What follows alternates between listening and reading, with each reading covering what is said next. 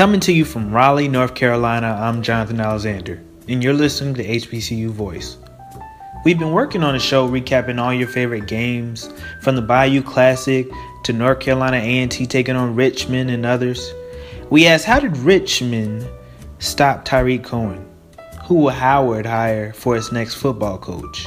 And which player does Grambling's DeVante Kincade remind us of?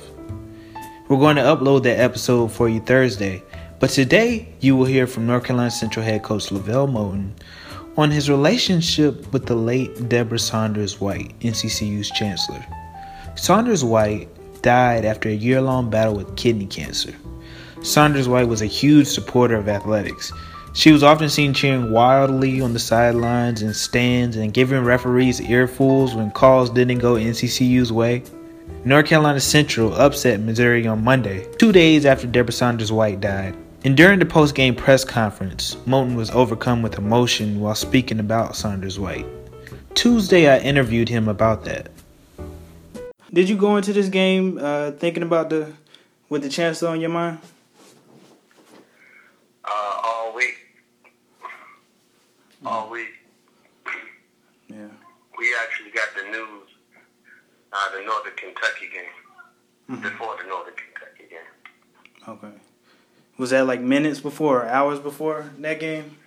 No, it was um, right after shoot around, early in the morning after shoot around. Who gave you the call? Uh, Ingrid, our AD. Yeah. And what what did she say? What exactly did she say? Um,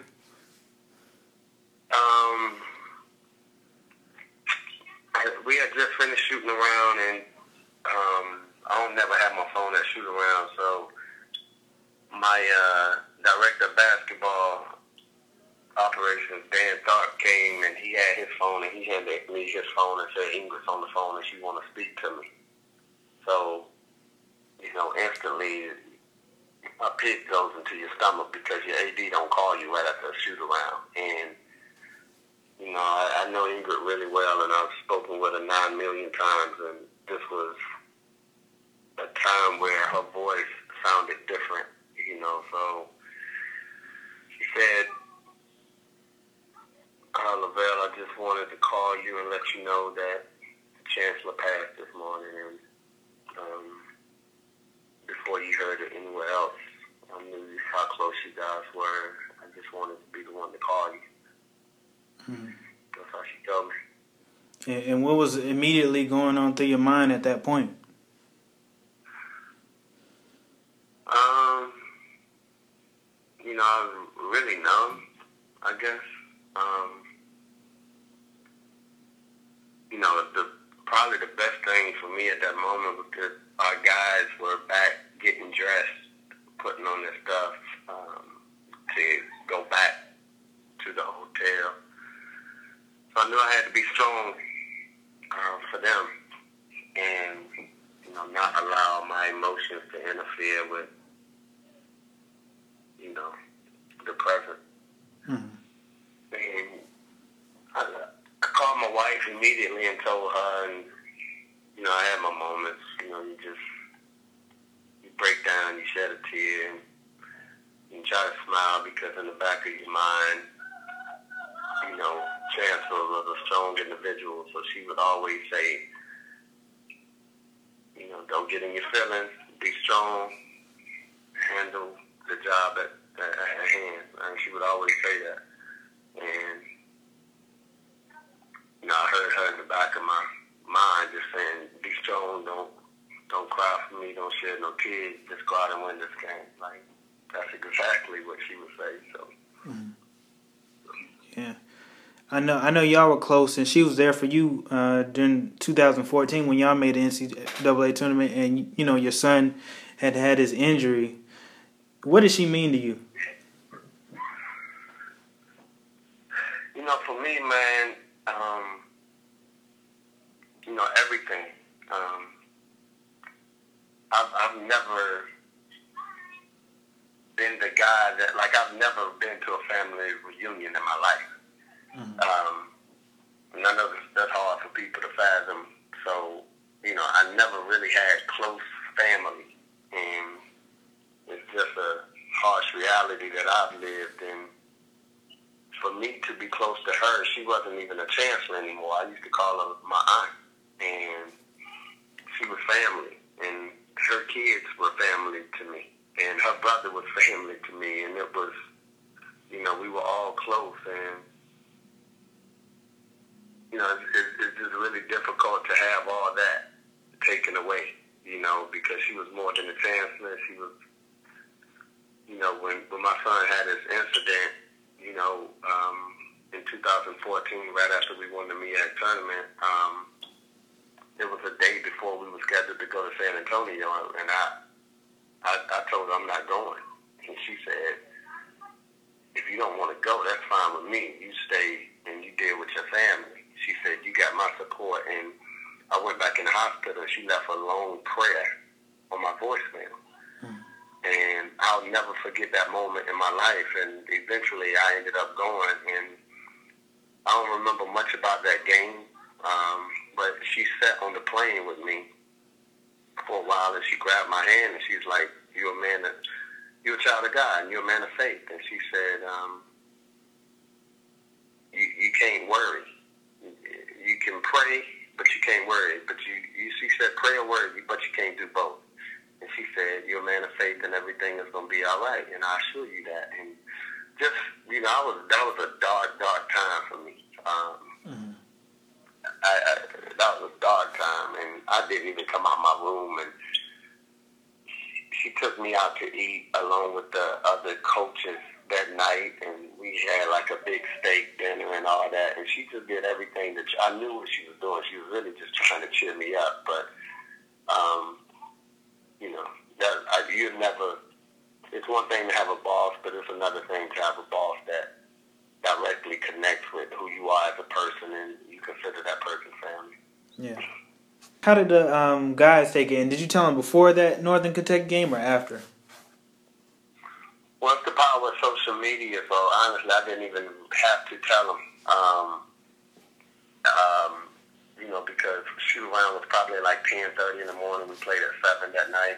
Mm-hmm. So by the time they got back, they had heard. Um, and I was shutting it down by that time because my phone was blowing up, and you know people wanting to talk and the text messages, "Are you okay?" Blah blah blah, and I, I just kind of shut it down. Yeah. So by the time we got back to the gym, that was pretty much. I didn't have a pregame speech. I just told them, you know, we're gonna go win this game for her, and we're gonna honor her, and, and she was a fighter, and she was a strong supporter of this program, and we're just gonna win this game for her by whatever means necessary. What what made her so lovable?